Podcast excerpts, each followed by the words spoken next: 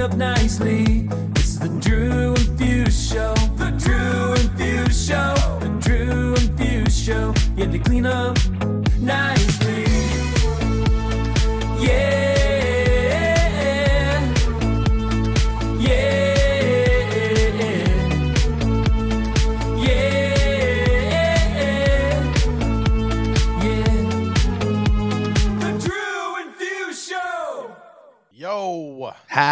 Howdy.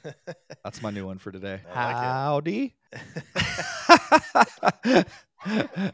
What's up? What's up? Shout out to all the punks checking in today. We appreciate yeah. everybody that's been listening. We just want to ask if you haven't already, make sure you subscribe to the YouTube channel if you're watching on YouTube.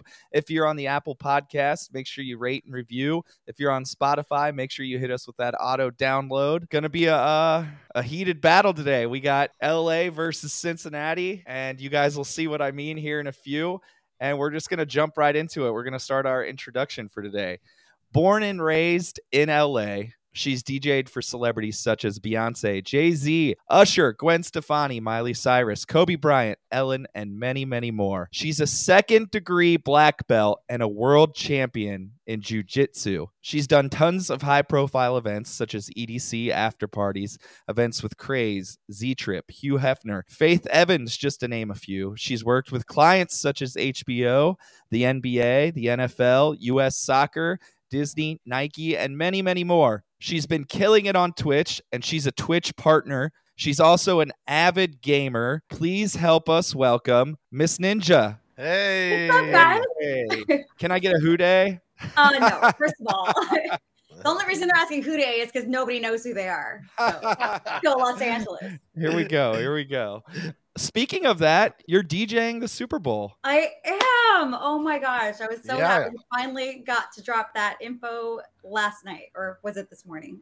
It's been a blur. No, that's awesome. Congratulations. That's huge. Thank you. Yeah, it's going to be a good time. I got to do it two years ago uh, in Atlanta. Happy to be back again this year, repping my hometown, Los Angeles, California. My home, like I just, I'm born and raised here. So not only are we having the Super Bowl here, but the Rams made it. I mean, what a celebration huge. it's going to be. It's wild. It's like they said it's the the first time. Well, last year was the first time that the home team was in the home stadium, and then it just happened again this year. So, So, crazy. two years so in a row. yeah, pretty wild. Uh, It's huge. I, I'm an LA native as well, but uh, I don't really watch football. I got to be honest. But I'm I'm gonna go for the home team. So go Rams.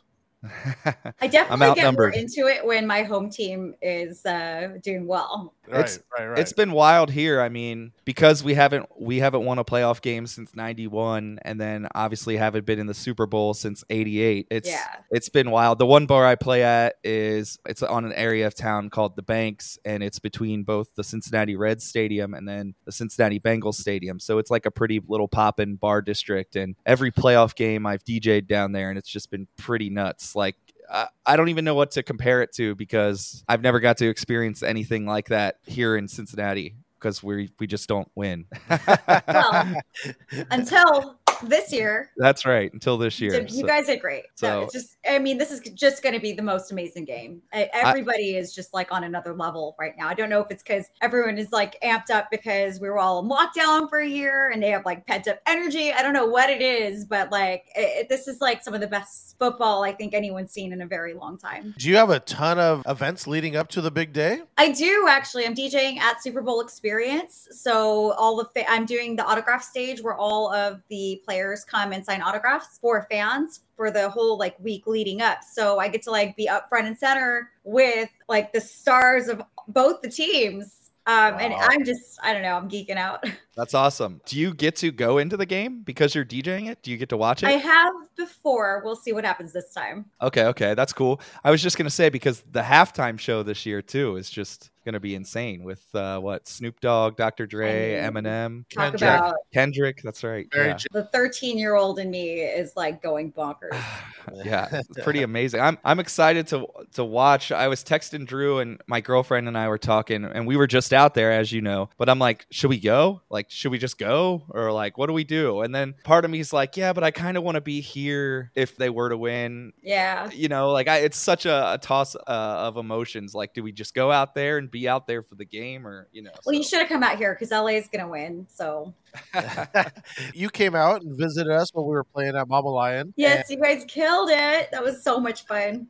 Oh, Thank you. a I- little tipsy, but I felt like I didn't get to talk to you much because I was in the zone, and Drew and I both were on. That was day three of playing together, so it was a lot of drinking, and my mind and brain was like, just, just get through tonight, just get through this. it's probably best that this is now officially your first impression of me because I was ah. pretty toasted. Yeah, we, we were gonna ask, what was that shot that you brought us? Soju. So um so I DJ at Mama Lion like every almost every Saturday and they know that I like soju, which is I I think it's like Japanese or Korean vodka.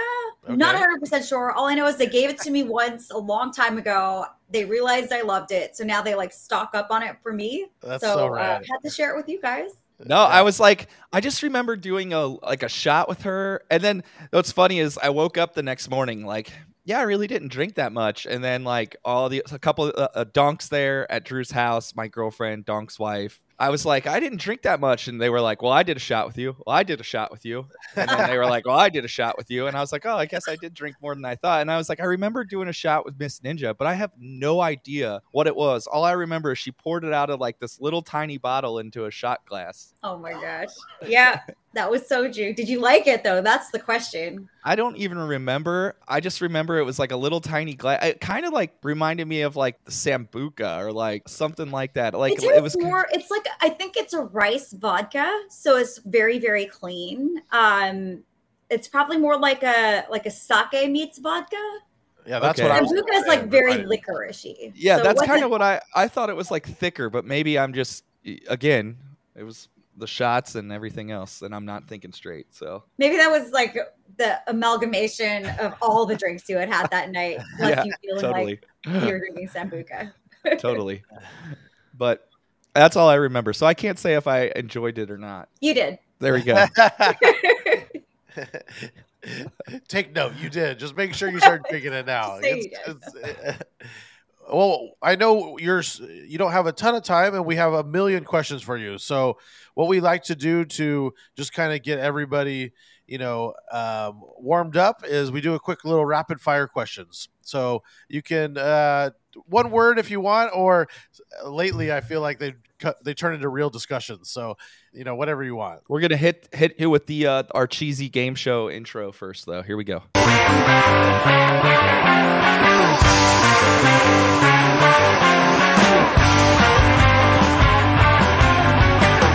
It's now time for rapid fire. wow All right. that was amazing your intro to the show is amazing that song whoever Thank wrote you. that song So DJ Phrase uh, from DMS, he he wrote the whole thing and performed. That's him singing on it. And he- wow yeah, it's amazing. amazing All right. So the first uh, thing on rapid fire was the last thing that you listened to on Spotify or Apple Music. I can't remember the name of the track, but it was actually an Excision Datsik track that I used for a little behind the scenes video for my uh my studio unveil because I just redid the streaming studio. Oh, Can't Okay, remember the name of the track though. Do you listen to a lot of music, uh, like when you're not DJing or or streaming? Do you listen to music in your personal time? Uh, only when I'm looking for music for either gigs or a video or something like that, or for my streams. Um, to be honest with you, I, I I work so much, just like you guys, that in my free time, if I'm listening to music, it's work. Now, if I'm listening to music to not work, it's usually like Depeche Mode or Jamiroquai or Muse or like some of my like Tribe Called Quest. You know, some of my like favorites that I probably don't spin a whole lot, but it's like what I love to listen to when I'm just like chilling out. But for the most part, if I'm chilling, I'm either like binge watching something on Netflix or I'm listening to audiobooks. When I drive, I like to listen to audiobooks because like I just I'm a little musiced out sometimes. What about you guys? Are you in the same boat or do you just like still Same love boat. listening? Same? Okay. Cool. I listen to a ton of podcasts, or I just call friends, or I just throw on something old, like you said, something nostalgic that I just want to rock out to, and then Where you know all the words and you can Yeah. sing at the top of your lungs. Yeah. I'm in the same boat. I barely listen to any music, and if I do, it's like super chill and like stuff that I like, or that's pretty much it. If I'm driving, I listen to podcasts or stuff like that too. Like I feel like it sounds so bad saying that music feels like work, but I love it's like we love our work. We love music, but if we're going to keep loving it, we need our space and time away from it. Totally. I yesterday spent I would say the entire day going through music. So eh, you know, I like it. I get my fill and I I re-edit it and I do all this different stuff to make it unique. But I just need a break. My ears can only handle so much after a while. Totally agree. Totally. So, what would be your favorite remixer or producer? And you can name a couple if you just think of Well, someone. off the top of your head. nostalgically, one person that always like whenever they put out a remix because they were always remixing Depeche Mode tracks was Thin White Duke. Oh yeah. Okay. Nice. Joey. so it's like I always always looked forward to when a Thin White Duke edit was gonna drop, but that was like back in like '96. My favorite producer, gosh, that's a really tough question. Um, I mean, I'm starting to produce right now, and I really love like there's record labels that I love, but I love like Dirty Bass and Night, or, sorry, Dirty Bird and Night Bass. So like I love um, Taiki Nulight, I love AC Slater. Um, like those are just some people that like in my production abilities i would like to be able to emulate their sound a bit so that's that's a really hard question Awesome. Uh, we we always like to ask this question, and it always throws people off. What is the best non-curse word, one word insult? one word One word. Uh, we've gotten clown. We've gotten. I can't remember now. i like a lot of the things that like british people say like i like wanker There you go. Oh, I- All I'll take that. yes. make it you know a little more multicultural i guess There we go. Uh, what's a popular song that DJs would be playing in their set because it's popular, but you don't because it makes you cringe and you refuse to play? gosh i know i have answers for this. There was one i finally cracked on this because someone requested it and like everyone went nuts. So then i was like okay you know what? It was fun. Um, but Mo Bamba when that came out i was like cringe cringe cringe. And everyone would request it. I'd be like how about i play no bamba and i finally cracked after what like three years of the song being out i played it at mama lion and they went crazy and uh, i don't even feel bad about it because they had so much fun No, Yeah. that's cool. Is there a go-to food spot out in LA that you like to go to that you can't get anywhere else? There's a spot around the corner. Um, it's like a little Italian restaurant and it's super authentic called Pomodoro. And it's like walking distance from where I live. So I love that place. It's like the closest to like actual Italian um, pizza and pasta that you can probably get out here. I think I'm supposed to say In and Out because I'm in Los Angeles, but I'm going to go with that local spot, Pomodoro. No, I like that. That's cool. Yes or no if you've had to put your martial arts skills to the test in a real life situation? I have, and I really don't want to talk about it. That's all right. It was a yes or no question, and that's okay. All it right. wasn't my fault and i warned the person and uh, they their ego got the best of them and i had to handle it I love it. I love it so much. All right. If you were at a karaoke bar, what would be your go to karaoke song? Oh uh, that's easy bohemian rhapsody and whoop there it is yes. those are my two karaoke the I whole seven minutes of Bohemian Rhapsody. oh yeah high I love notes low notes Oh my god, that's amazing. So good. i want to ask you guys the same questions but we're gonna run out of time my karaoke song is always Weezer "Say It Ain't So." that's a good one i like it And because I don't do karaoke, usually tequila.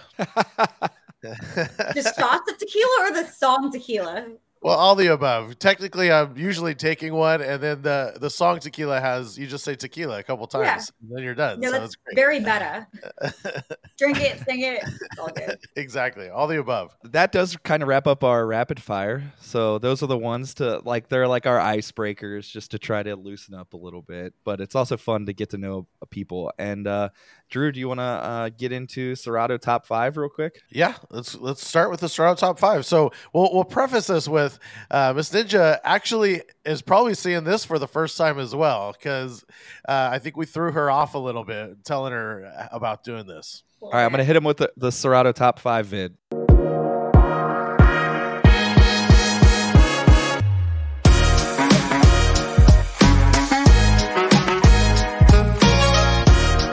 Serato Top 5. I'm so confused by that video and its relevancy to what we're about to talk about. That's the point. There's it's not relevant at all. It's like, am I missing something? Uh, okay, bad news, guys. I I apparently did reset my play count not too long ago, so That's I wish this was more reflective. Even just give us, you know, songs maybe you play a lot or something that you know is getting tons and tons of plays. Well, I'll tell you what's in mine right now, but this is more just because of like the places, and I also like. uh yeah, I reset it when I I moved computers, which was just a few months ago. But uh, number one is scratch sentence from Shorty. There we go. I've been I like practicing my cuts. Yeah. Not to say that I'm very good, but I'm better than I was, and I think that's a win. You're the first person perfect. that's had a scratch sample in their top five. So Are you serious? Well, see, people Yeah, need to put you in more work. there you go. or maybe I just need the extra help. Uh, it's one or the other. Um, Roses, the uh, Imanbek remix by SAINt JHN. I probably Okay. said it's Imanbek, right? Oh, yeah, it I think so. I think that's I know right. what you're talking about at least. Yeah, I we know what you're talking about. I'll play that one every right week. on. It's a jam. Uh, let's see. Thinking about you, the Smash the 2021 edit by Frank Ocean. So good. Dope. It's so good. If you haven't heard it, that's I'm not familiar with it. Uh, Girls in the Hood, Moomba remix, Megan Thee Stallion. I do love Megan. I love all the ladies. Best Friends, Saweetie and Doja Cat because the women are killing it, and Up by Cardi B because again, the women of hip hop are freaking killing it right now. Yeah. Those are all big. I think those oh are yeah. all Those songs, when you play those at the club, like anything by those ladies, it's just on. Everyone's It's- dancing. It's the peak hour right now for sure. Those are the ones uh, you got to drop peak hour. Yeah, for totally. sure. I love uh, the girls in the hood because it's a, a good excuse for me to play boys in the hood before playing it, and then and then it pop when the girls in the hood comes on, it pops, and it's great. I like that song. Totally agree. You got to do it. You got to do the little uh, mini mashup live. Yep. All right, well that's our Serato top five. So Any honorable mentions? Anything you want to throw in? Return of the Mack. I All right. actually play that a lot because I like to mix it with fantasy because they just sound good. And for some reason, everyone still goes nuts when they hear those two songs. Blow the Whistle, Too Short. That's up in there. This is how we do it. Montell Jordan. trying to see if there's anything in here that's like super interesting. Maybe anything from Twitch. You know, I know you're obsessed with your Depeche Mode. I mean, everything Depeche Mode. My favorite Depeche Mode song is Enjoy the Silence. So, you know, that we'll get that answered right off the bat. Um, but I do play a, a lot of EDM and, like, of course, Do It To It by Acraze. I play that Okay. like almost every single set, no matter where I go. And especially that Zed remix where it's mixed with Squid Game. Oh my. God. Just, I'm still obsessed with that. And then uh, there's a track that I play a lot uh, Shake by Anti Up. Track just goes Okay. hard. Love that one. Do Yeah. you do you find yourself now that we're kind of like back in and working and in real life gigs? uh, Do you find yourself with you're still on Twitch? Do you find you're using Twitch to play more stuff that you wouldn't get to play out live in the clubs, or are you still feel like you're doing like uh you know what you're playing out in the bars and clubs is what you're doing on Twitch? Tell- Like I guess tell us a little bit about your thought process, like of I what you're would playing. say that I am playing more things at the bars and clubs that I play on Twitch these days. Like I, I really hope that what's happened because of Twitch is that people's minds have been open to new music. I feel like for a really long time, especially in Los Angeles, no hate to Los Angeles. I was again born and raised here, but I feel like people like to listen to what they know. And if it's something they're unfamiliar with, they'll reject it sometimes. And I think because of Twitch, it's given viewers, obviously, I've seen how open minded the viewers are. It's given me more courage to play a lot of things in the club that I might have not played before. And I really hope that's what it's done for the DJ community because everyone's DJ sets, you know, like there's all, you know, everybody has like the top 40 list, right? So what is it that's going to make your set more interesting? You have to take those risks. And I kind of really hope that that's what's come out of Twitch is people are getting a little more riskier about what they'll drop in the club these days. One thing that we always talk about is nobody ever remembers, you know, the four hour set that you play, but they'll remember the one or two tracks that you played that was different from the rest of the night. Absolutely agree. You got to like give them those wow moments, those unexpected, you know, nostalgia bombs or a track that they like. What I like to do is get people to trust me during the beginning of my set And then I feel like once you have their trust, you can take them where you want to take them. So I like to get them like prime with some stuff that I know they're going to like and then drop something that they probably never heard like into that part of the set so that they're like now instead of saying, "Oh, can you play this song?" they're saying, "Oh, what is this song?" That's like the biggest compliment I think I can get as a DJ is when people are not asking me for a song, but they're asking me what I'm playing. I love that. I I don't hear that very often. That's a great uh, analogy. I love that a lot. So I know you play all different styles. You're doing a lot of hip hop. You know, Mama Lion's a very hip hop, but you also do like a day spot, and you're doing some house and other stuff. What what do you like playing, and you know, what are just the varieties that you bring from Twitch into these new spots? I just love music. That's why I got into DJing. I love all kinds of music, and you know, I feel like um, I feel like it's kind of hard as a DJ when you say you're open format. You know, I think people want to have a more like pigeonholed idea of what a DJ is going to play when they come out, but I really am an open format DJ. Like I started messing around with DJing back in like 93 or 95 somewhere around there and it was all like classic hip hop, you know, because that's all my friends had on vinyl at that time. It was all like De La Soul or like Outkast or Brand Nubian or whatever, you know. So that's kind of what I started with, and then like you know, '80s new wave became became like my love because I I kind of had an angsty childhood, and I felt like people didn't understand me, and uh, 80s new wave seemed to really understand what I was going through. So I got really, really into that. So that's why it's got a very special place in my heart. I love spinning 80s. There's just like this romance and love in it, you know, compared to like, don't get me wrong, I love um I love hip hop, especially like classic hip hop because they were telling stories and they were like fun stories. And now it's a lot about just like I feel like it's about like objectifying women and you know like drugs and this and that, which is not really something like I stand for. But damn, the bass lines on some of those tracks are so good that like you still want to spin them, even though like you might not agree with what they're saying in the songs. Um, but I think I hear the I hear the music always first, and then the the beat or whatever they're saying comes second. But music's always first, so I totally relate to that. It's like, oh, this beat's re- amazing, and then afterwards, I'm going back. I'm going, oh, this is this is not good. yeah, well, I mean, I used to write like poetry and songs, so for me, lyrics always come first. So Okay. one song, for example, that I love to play, and I'm like, I should hate this song, but I love this song. And the video is just because the video is so good. It's um I Love It by Kanye and Lil Pump. oh yeah. Oh my god, I should hate that song. So much I should hate that song. But it's so much fun and the video is just like one of the funniest things I've ever seen. It's so simple but so funny uh you know that i don't know. It's like i'm so conflicted about that track but that's what i'm saying is like when you listen to 80s new wave they're talking about love in like a very profound way and life and like s- social issues in the most like poetic way.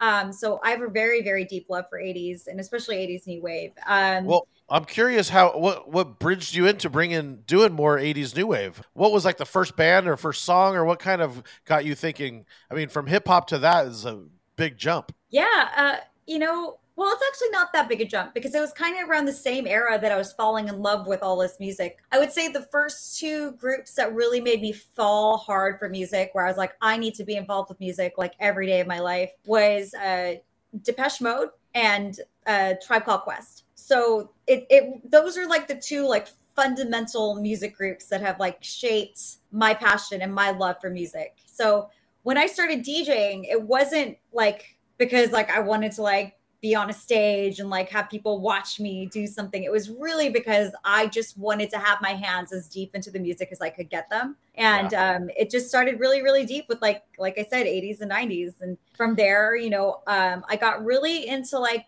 breakbeat and into drum and bass for a while and trance. Like I used to go like if Christopher Lawrence was performing, I was following him wherever he was performing um, around LA. Uh, so you know, my music tastes just really are all over the board because I love Christopher Lawrence, that old uh, like 2000s era or like late 90s, 2000s era Christopher Lawrence or late uh, Paul 90s and early Oakenfold. 2000s.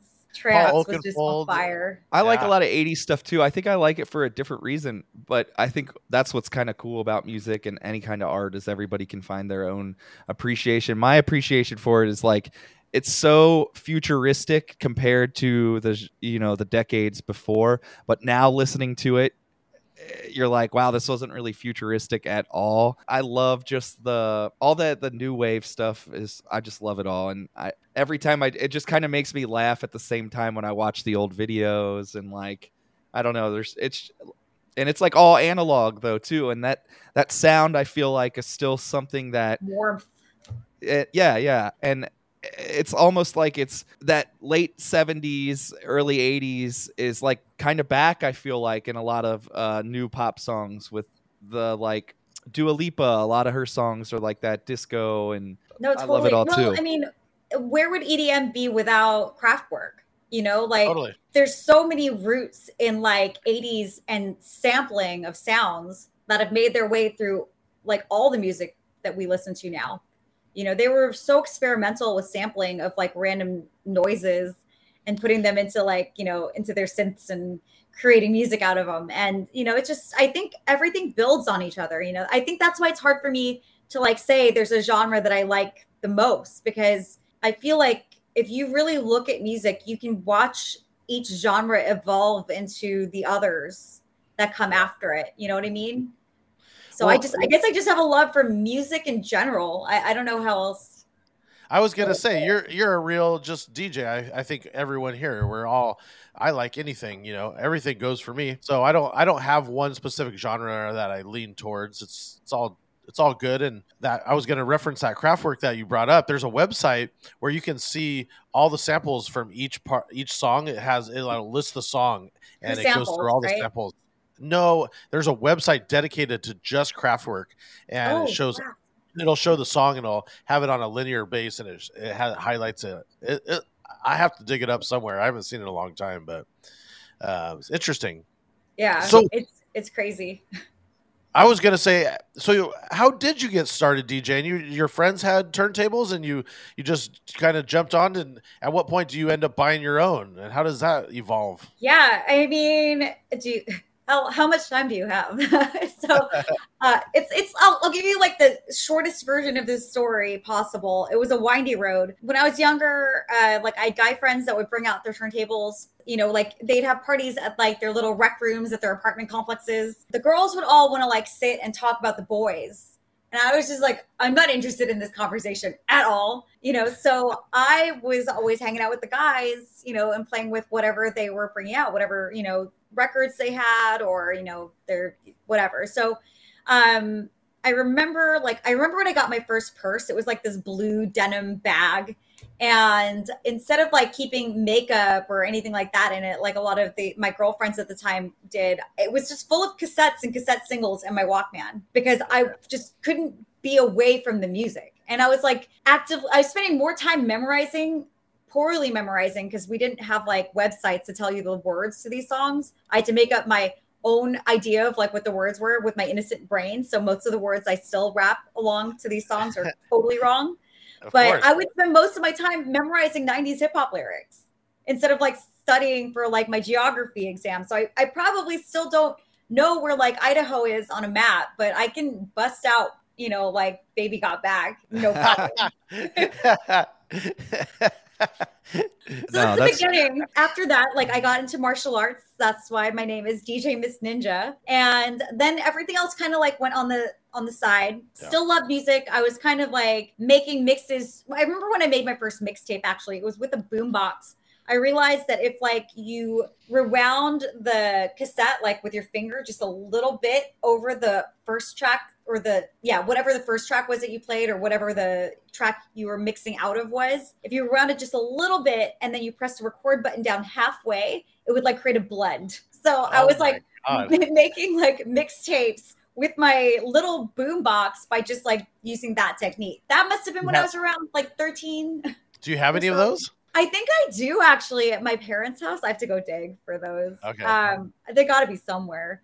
And then um then the martial arts thing kicked off. I fought in the world championships in 98. I got a gold and a silver in two different divisions. Then I decided to like leave martial arts because I'd been doing it for like eight years and I needed, you know, like now I had to like earn a living. I graduated college. I went to I went and got my business degree and I got my first like adult job. And that's like when I took this left turn where my soul just died. I was managing a bank and it was Wow. great at first. It was like so nice to like earn like real money and get my own place. But um eventually my body was just like rejecting that lifestyle to the point where I was getting really ill. And yeah, finally after like five or six years i had to quit that job. I went back to school for graphic and web design got back into like meditation and yoga and like brought my spirit back. And then um, i finally like was able to buy my own turntables. This was probably like 15 years ago. At that point i think i for for five years i had an ex-boyfriend's turntables at my house Okay. So you're that still was- DJing on the side through this whole thing, or or just maybe every now and then? Yeah, just a little bit here and there, just for Yeah. myself in my bedroom. You know, I was a Yeah. bedroom DJ. I was using like um, programs like Cakewalk and things like that to actually make mix CDs. At Yeah. that point, back when like I was using what was it, Napster or whatever, where it took me like 24 hours to download a song. I would Yes. spend 20 days straight downloading the 20 songs I wanted to put in my mix. And then- dial up. yeah and then but you know take it into cakewalk and like make my mix and i was like i was working at a record store at that point at warehouse records and they would like play my mixes on the loudspeaker at warehouse records so like anyone that's coming in to buy music was listening to my mixes that like That's so I- dope. yeah that was that was pretty cool That's Um, cool that they even they they let you do that. Did they? Did you have to make sure they were clean versions, or Not really, because we're what we would do was just take CDs from the used bin and Yeah. like pu- play them. We just you know put them on, and a lot of times they would actually let me borrow the CDs and rip them at home, and then I could put Right. those in my mixes. Right. So that went on for a while in my early college days. But then fast forward to going back to school for graphic and web design, I graduated. I got my dream job at iHeartRadio in Los Angeles, and I became like the head graphic designer for Fox Sports Radio and uh, what was it? It was um, Alt 98.7. And then I was also doing design for like Kiss FM and all those stations. And that's when I got, that's kind of when I started learning about Serato. And I, it was super easy to like actually just like record a mix on the fly.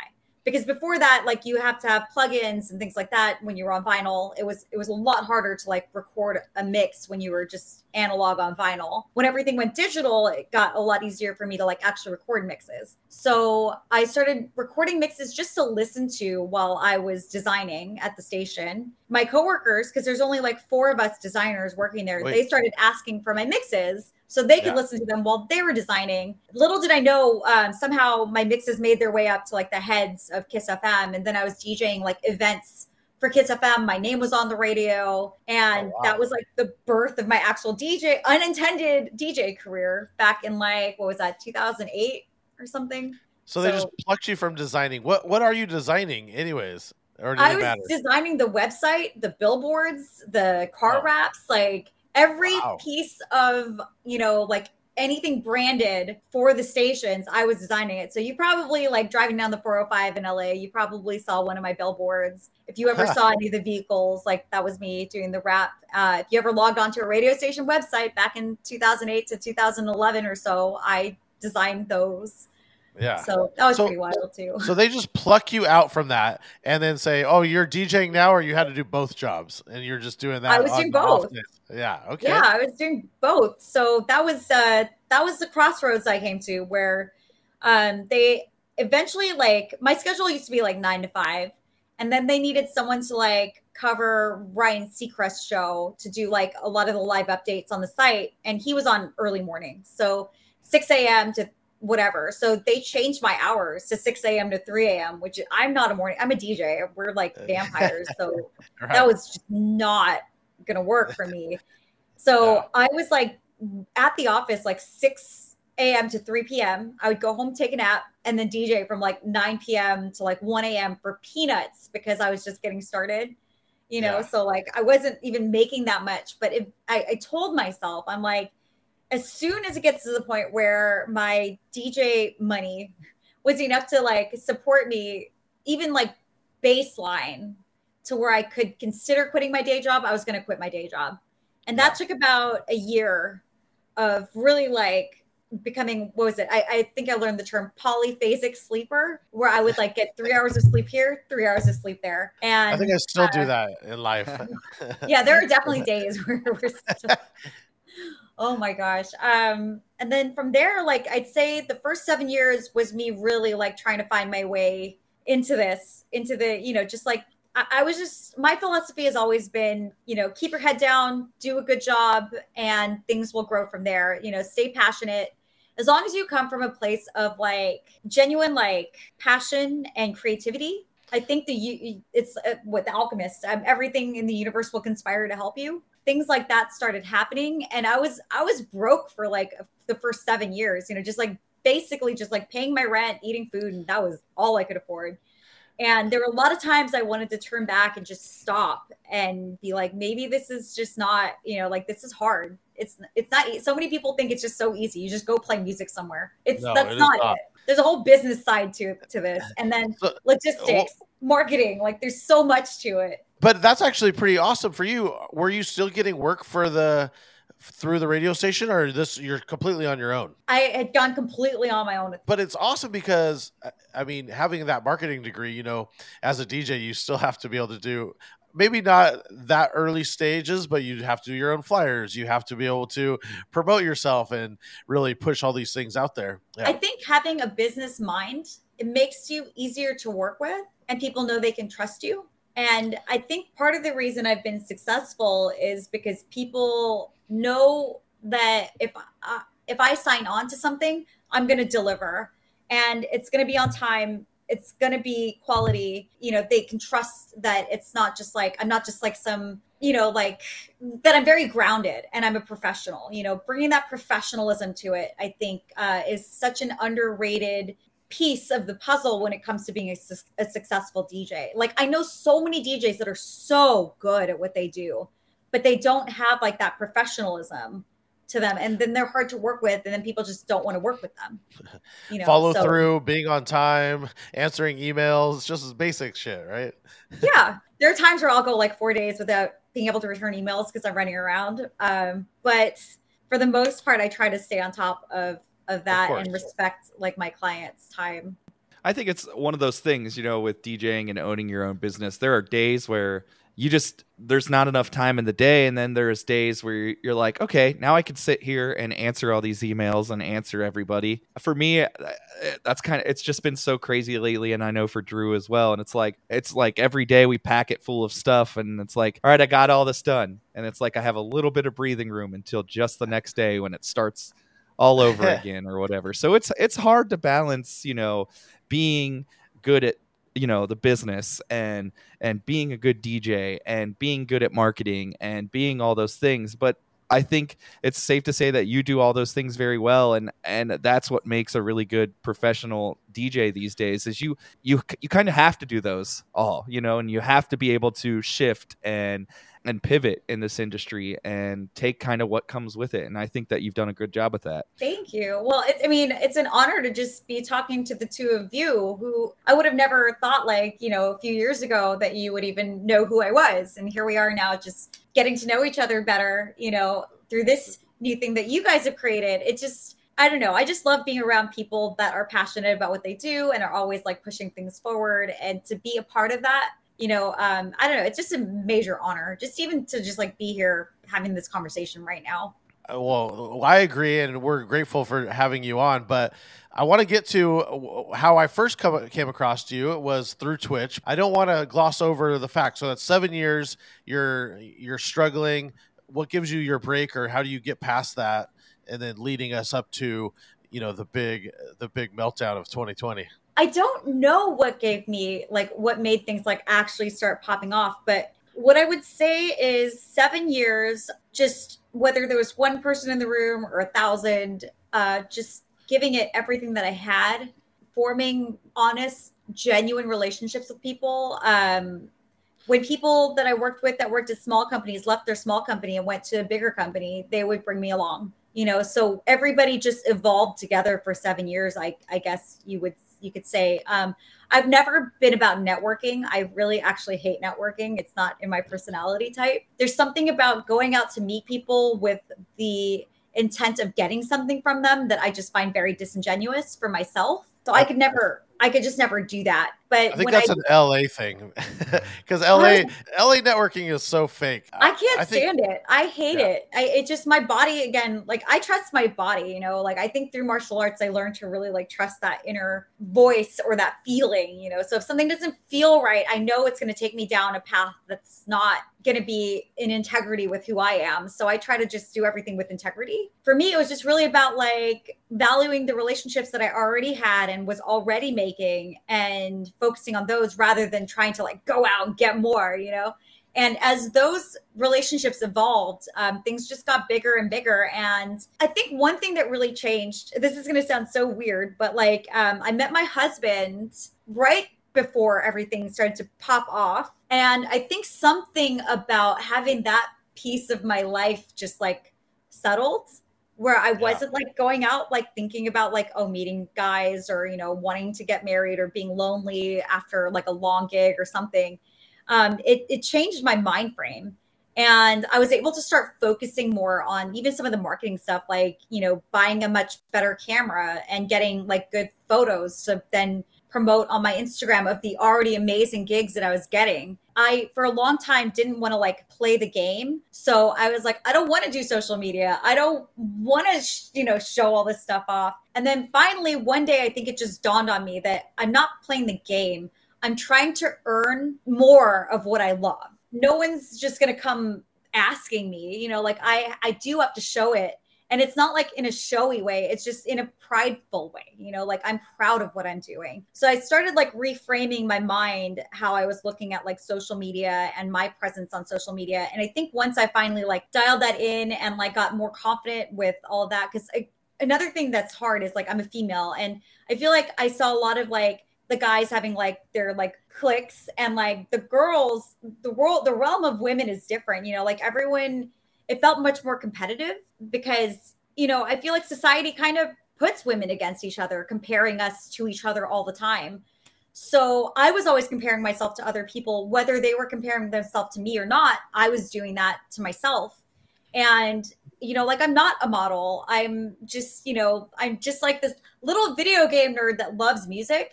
So the whole like instagram thing um, was kind of daunting for me.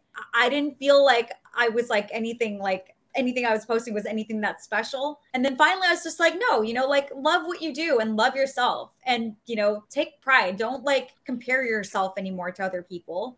Just if you love what you're doing it's fine to like show people what you're doing. So i started doing that more and i think that really gave me like that extra boost into like finally like getting to get on the Well, radar. believing in your products, right? And really putting out what I mean, if if you trust your product, you believe in it, it makes it easier to sell.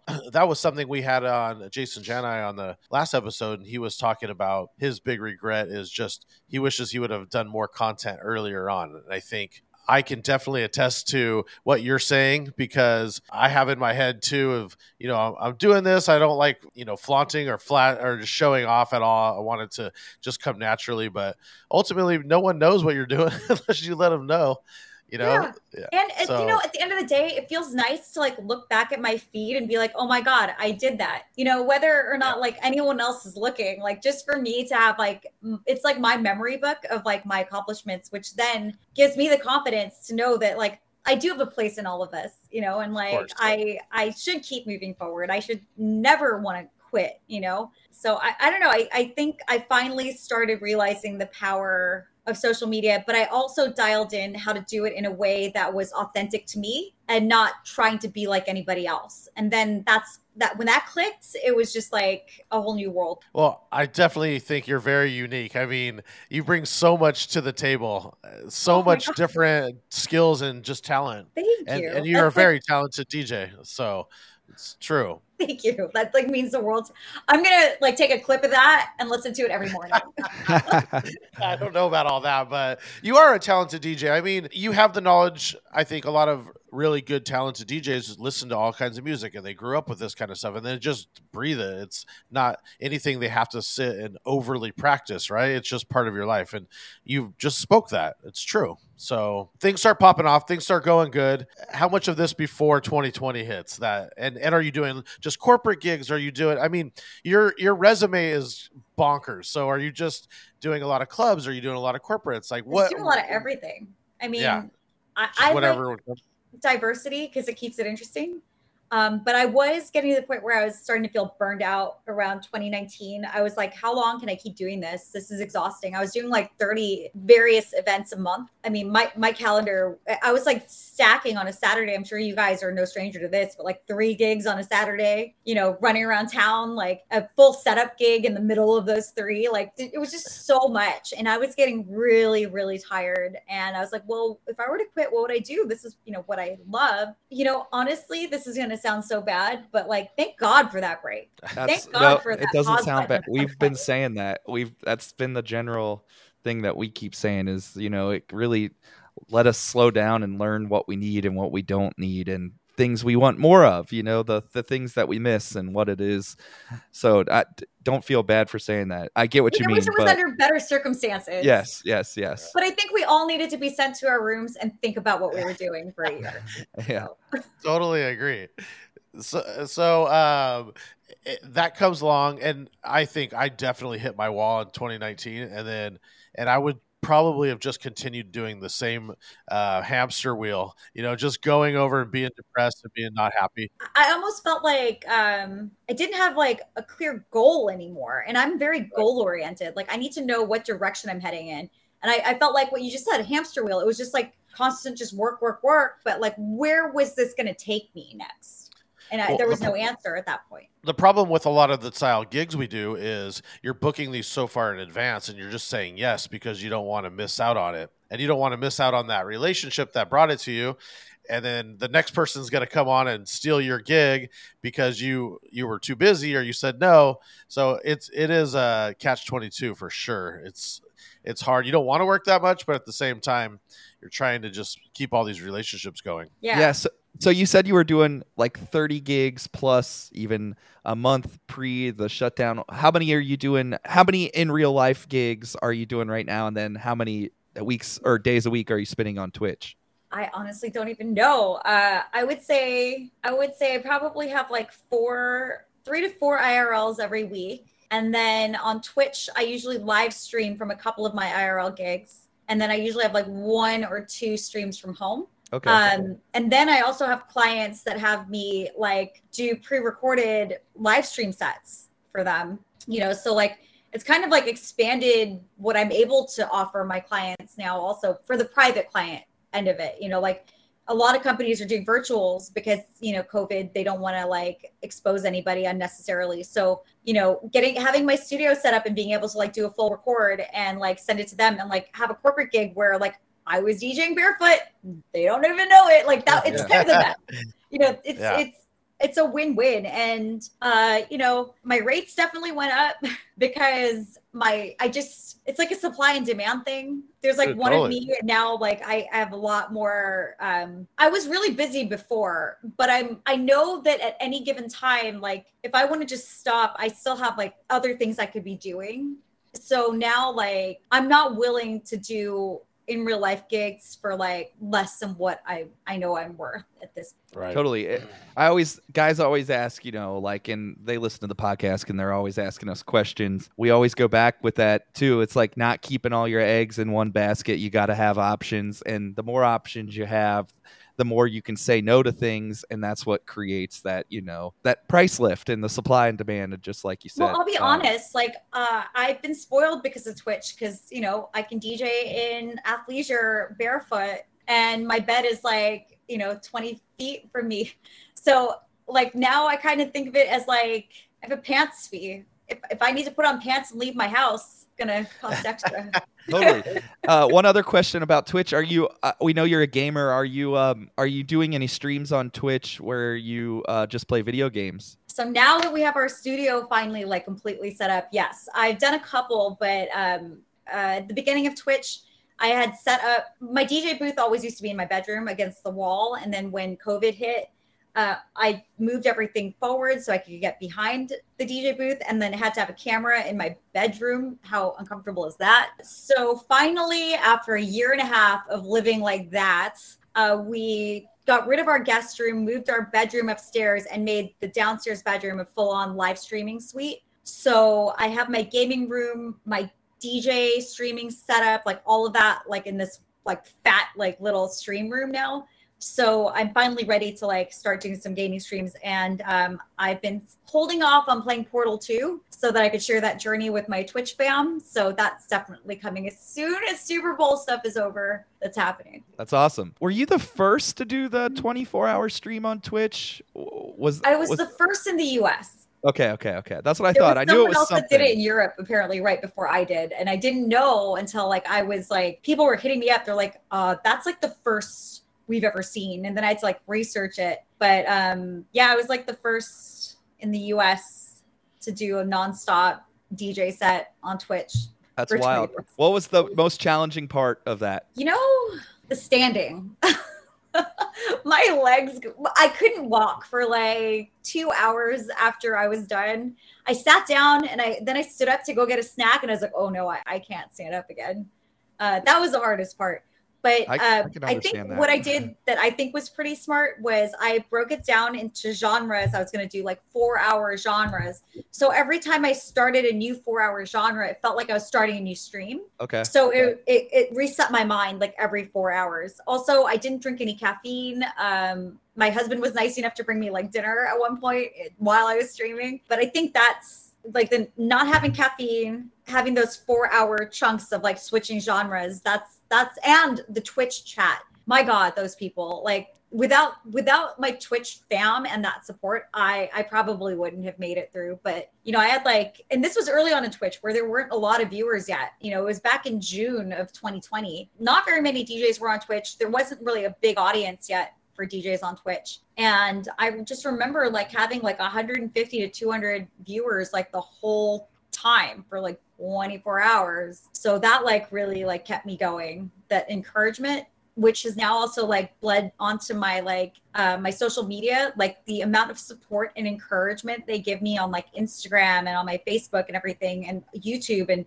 all of that like that that has given me you know that burnout we were talking about Yeah. that has resolved the burnout like the amount of support that i get now from these friends that i've made on twitch has made me feel like i have a purpose it's given me a lot of like direction and a lot of like extra energy It's funny. It's we're him and I were never like could never really get into this the streaming. I think, and but what we will say is we started this podcast, and I I know for both of us, it's like it's like restarted our love with DJing again and having that outlet to talk with people and you know sharing just your experiences and the things that we've done. So I think we could we can agree with you that we've got like a, something out of this that you know has helped us as well. You know, just like that has for you. DJing Um, can be lonely it can. and i think a lot of us maybe that's where we're burning out because we were lonely and the cool thing about what you guys are doing and you know twitch and everything is that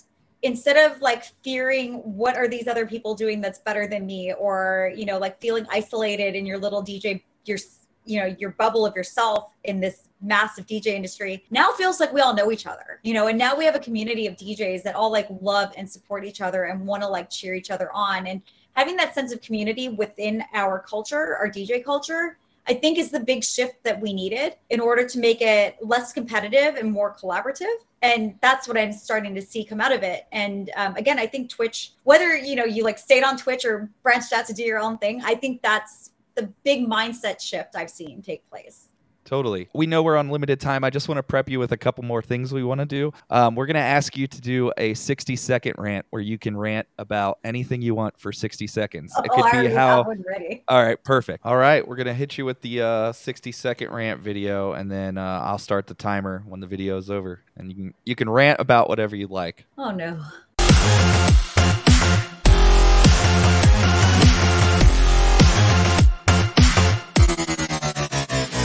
Shout, shout, let it all out. Oh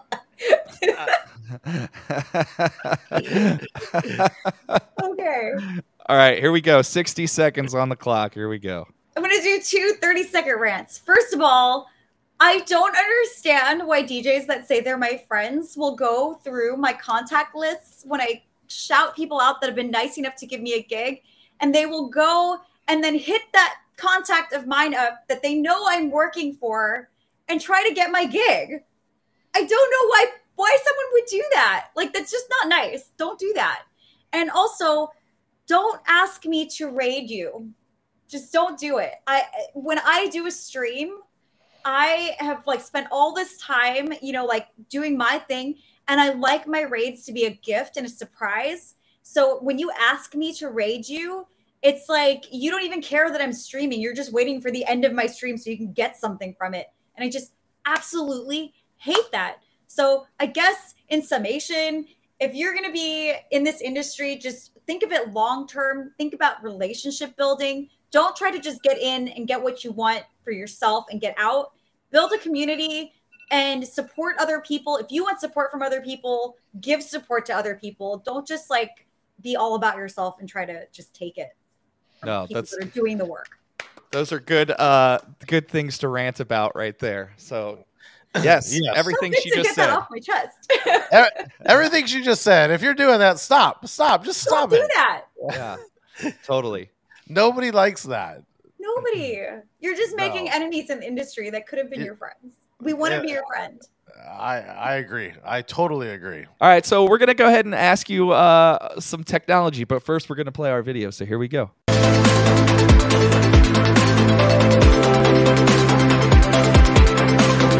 Hey, yo, I need some new technology. It's gonna be stuck in my head for the rest of the day. Thank you. Oh my So- god. Yeah, any anything new technology uh, that you're liking or that you've recently made a purchase with? With it could be, um, you know, anything from Twitch to Streaming DJ. tech. Yeah, my whatever. whole life, it, I'm just buried under tech. I feel like my brain is like short circuiting because of the amount of like new tech I am dealing with like daily. Because I'm always looking to upgrade things. Um, but for DJ gear, uh, I can tell you my favorite stuff. Uh, I love It my doesn't phase. have to be just DJ gear, but Yeah, we'll get into the other stuff in a second. Okay, Phase I love. I love my S11. Um, do you guys want a scoop? I'll give you a scoop. I just got a big box in the mail the, for me to use at Super Bowl. I have the Rev 7, so I get to oh check that thing out this weekend, and I'm so Wow. excited. That's awesome. wow. I wish we could have talked Congrats. after so I could tell you all about it. I'm so stoked to use it. So excited. Uh, Are you gonna break it out for to practice or on your streams before? yes, I Or you am. just- You know I am. Nice. That's 100% yes. So dope. that is happening for sure. So yeah, tune in on Twitch and check check out the Rev Seven at Club Ninja. Um, we just got a brand new lens for. I have a Sony A uh, 5100. Right now, I'm using a GoPro Hero 4 for my gaming setup. I have the Hero 7 that I use for my mobile streaming setup. And then um, for my DJ setup, I have the Sony A5100 and just upgraded to the Sigma um, 16 millimeter lens, which has a much broader depth of field. So you get a crispier picture. Um, so that just, I just got that about a week and a half ago. Still trying to dial in the settings on that, but uh, so far so good. That camera is amazing. Uh, I don't think they make it anymore, but the Sony A series, amazing. That's what I'm on right now. Is the A6300. Yeah, that's why you look so cris- crystal clear. Yeah. So good. I got a bunch of new lighting. Just got the Govee glides. We're gonna be putting that on the wall. I was using Nanoleafs before in the background of my setup, uh, but now that we changed around the room a little bit, we're changing some of the lighting. So got the glides and the Govee lighting products are just incredible, especially for the price points. Yeah, I have a ton of their stuff. I, I I like it too. It's very simple. I like the way the app updates. Every, all that Govee stuff is awesome. Yeah, you can see it in the background. My glide. Yeah, Yeah, I got means- I got that's a Govee light here in the back in the corner. There you go. Now you can see yeah, the light they're- back it's there. so clean. So if you're looking to like add some sparkle to your your streams, uh, Govee Govee has all kinds of options. Um, I mean, I have all my dream gear here. I have my EVGA computer that I built with Arabian Prince on their uh, their Twitch stream. It's my Wow. RG Beast, is what I call it. It's got a RTX 3070 GPU. I mean, it's it's a beast of a machine. Um, I have my Acer monitor. I have an Acer laptop that um, that I use for my live streams. I use the ConceptD for my output broadcasting for my DJ live streams. When I do gaming streams, I broadcast with the uh, EVGA computer because uh, it takes more graphic power to run a game and to stream. So I have the the desktop computer for that. Um, I have my S11 that I am obsessed with, my Pioneer S11 mixer for DJing. Still got my Technics 1210 turntables. I just have so much tech, it's like insane. And then I'm also like producing. So just got this Akai MPK mini keyboard, which is great, especially for travel. It's so like portable if you want to like take it with you while you're on a gig and you still want to produce like while you're traveling. And then I have the push also. So little all over the place with my gear, but that's what I got. Before um, the pandemic, were you doing any kind of producing on your own? I was. Uh, I was. I'd, I'd been messing around for a long time. Again, um, it's one of those things where I messed around, and it's just a matter of time before I start taking it seriously enough. I bought all this gear like back in 2010, and my DJ career just started like taking off, and then there was no time. And now um, I'm at a point where I can afford to like make time. So now I'm working a lot more on tracks. I have a couple things uh, that they're like really rough, but a couple things I've been working on. I do edits and things. Those are really like that's something I'm very well versed in, but like creating my own original music, that's something that like I'm still still getting practice with. But I think I think I might just start playing some of the stuff I've made anyway. Just, You just so should. people can see the journey. Yeah, Totally. and and this is all Ableton. Yeah, Ableton. I love Ableton. Um, I I used to use like Pro Tools and what were the other ones like Cakewalk and all of that stuff, but now I'm on 100% on Ableton. Awesome. So uh, let's hit them with uh, travel tips. We'll play uh, uh, or travel hacks. We'll we'll play a little video, and then if you have any travel hacks you want to uh, talk about, here we go. Love it.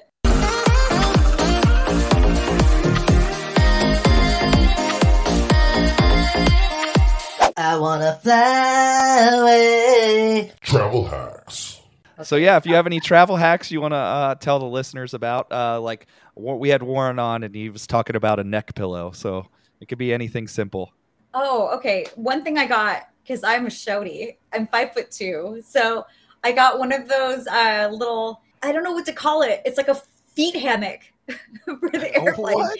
So you hang it on the back of your uh, your fold out folding tray, and you close Yeah. the tray, and this little foot hammock like hangs off of it. So you, you know how like it's really uncomfortable to sit on airplanes, and your knees start to hurt. Put your little your feet in this foot hammock, and it makes your it just saves your knees. I love that. That's Well, definitely a thing that I'm really I'll have to- that You or uh, Amazon search that and check it out. Yeah, I've never heard of So that. That's fascinating. Yeah, I love that thing. Uh, also, TSA pre-check. We just talked about Just that. like, yep. I mean, is there a DJ out there that doesn't have it at this point? Because it's just a game changer. Walking on, like walking through T- TSA and walking out the other side without having to do like the walk of shame where you have to put all your clothes back on. It's just life changing. Or take all your computers out or anything else. Yeah. Oh, I always hate, you know, if you have like on my computer, I've got my logo still on it, and it's somebody's always like, "Well, what is that on your computer?" When you were like, and it's like, "Oh man, I don't want to talk to this random dude about what I got going on right now." Like, well, imagine going through TSA and all your stuff says ninja on it. Oh my god. didn't even think about that. So yeah, Yeah. I can So imagine. it's real nice to leave that stuff in the bag. Yeah, I, I, oh I my bet. god, that's hilarious. Anything else? Just those okay. two? Yeah, yeah. it's not a travel hack. It's just more something that I've become good at is like packing light for my gigs. I've learned that I definitely don't need as much stuff as I used to think I needed, you know? So just the joy of traveling light and like it's it's like the less I can carry onto the plane and run around with, the happier I am. And then also once I'm done with my gig, having like less stuff to put back in the bag, that like mental space that, that frees up is it's just like clutch for me. But that's not really a travel hack. It's just uh, I- I think My it's way of good saying advice. zen. Travel hack. I think travel advice. tra- I think it's great because the less the less is more in that situation totally and you know the the less you can bring the more comfortable you are and like all, all those things like I completely agree with what you're saying there. Well, Worst also case- I was able to like uh come I figured out like a perfect little mini live streaming situation so that when I travel, I can still like live stream either from like the hotel room or like a balcony. I did like I was in Cabo and I was doing like balcony streams on the little like Hercules Starlight. It's that Yeah. little tiny uh, controller. Mhm. Um, it's the cutest thing, and it it it's so perfectly functional. Uh, hook it up to the laptop. Hook up the laptop to my um, my capture card into the GoPro with a little stand and a light. Have a I have a microphone that connects via USB because the Starlight doesn't have a mic input, but I was able to like do it so I could do the USB mic into the computer, connect that to OBS so I can still use a mic with this like little tiny rig. GoPro is like what that big. The Starlight's like that big. With with just that, I can do a live stream from a balcony like across the world. All right, one more question I got. Predict the score of the Super Bowl. I'm going Rams 21, Bengals 7. Oh, oh man, twenty-one to seven. Oh, I man. gave you a We're- touchdown. you must not know about Joe Burrow. we'll see. We'll see when this when we'll, we'll see when this uh, comes out. What's What's yours? What's yours, Fuse? What's I your think it's going to be a high scoring game. Uh, I think it's going to be like I think it's going to both teams are going to score thir- like thirty ish points, and I think the Bengals are going to come out on top over the Rams. I don't know, uh, like 37, I don't know, 37, 32, 31, something like that, something in there. I just think it's going to be a very tough fight. So I don't know if it will be a high scoring game. I feel like the defense is going to be pretty heavy. I, I don't know. I just don't know. That's why I kind of feel like it'll be a like moderate moderately scoring game. I just feel like both teams are to have really really strong defense. Uh, yeah, uh, don't count them out. I, did you guys see? Do you the the thing that killed me the most this week is there was a I don't know if you're a big Sports Center fan, but I'm sure you know who Stephen A. Smith is, and he was like talking so much smack against the Bengals, and then one of the reporters was like, "I'm gonna stop you and replay it the streak," and then he replayed what Stephen A. Smith said, which was the complete opposite of what happened in the games versus the Chiefs, and it was like the greatest moment ever for me. Yeah, that's that's gotta feel pretty good.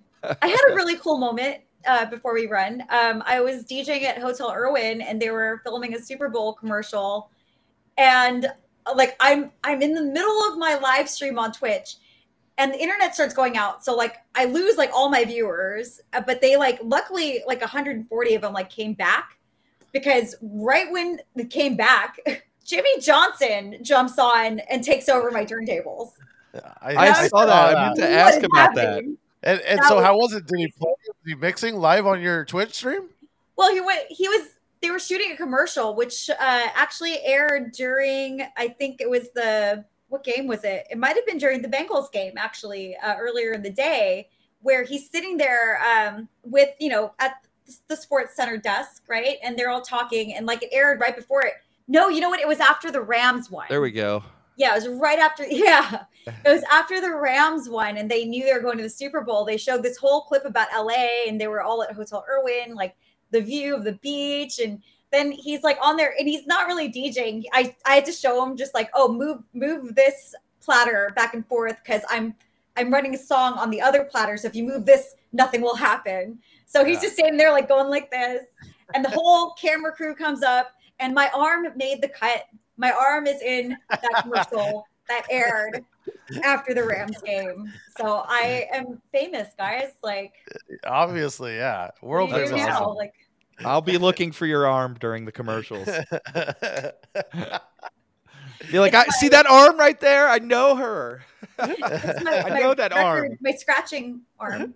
your wiki wiki arm. my wiki wiki arm.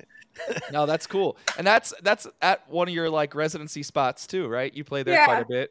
That's Hotel awesome. Erwin, Venice Beach on the roof. It's like my my favorite place. I've seen more sunsets uh, this last like year than I have in my whole life because it's the only open air rooftop in like all of like the whole like Santa Monica to Venice. It's the only open air rooftop. So like you just have this unobstructed view of the ocean and the sunsets. I mean, fresh air, music, sunsets. I- it's just amazing. I've never been there. I'm gonna come hang out. One one of these uh, upcoming times I have some time off. I'm gonna come hang I out. would love that. That'll be fun. Yes. Do we have anything? I'm sorry I cut out. I'm pissed off because I had other questions and I my internet sucks here at my house. We'll have to do this again sometime then. Yes, we would For love two- that.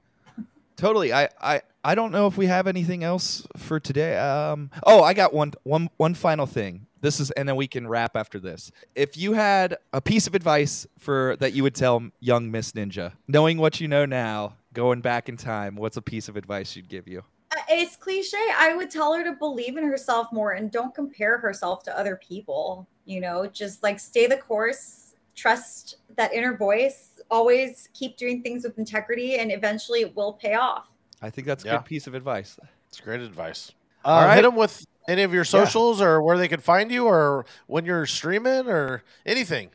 Yes. Well, if uh, you know, this wasn't enough information or you want to see my behind the scenes shenanigans, I am all over the socials at DJ Miss Ninja. So Twitch at DJ Miss Ninja, YouTube at DJ Miss Ninja, Instagram at DJ Miss Ninja, Twitter at DJ Miss Ninja. Is this or, or I think everyone's getting the point here, right? What else? My website is djmissninja.com. So yeah, basically just any platform you're on, just type in DJ Miss Ninja and you'll probably land on me. And then if you're ever in Los Angeles, I stream I um not stream, I spin at Hotel Erwin all the time. I'm at Mama Lion all the time. Um if you're gonna be at the Super Bowl, I'm second your girl. There you go. You should have come.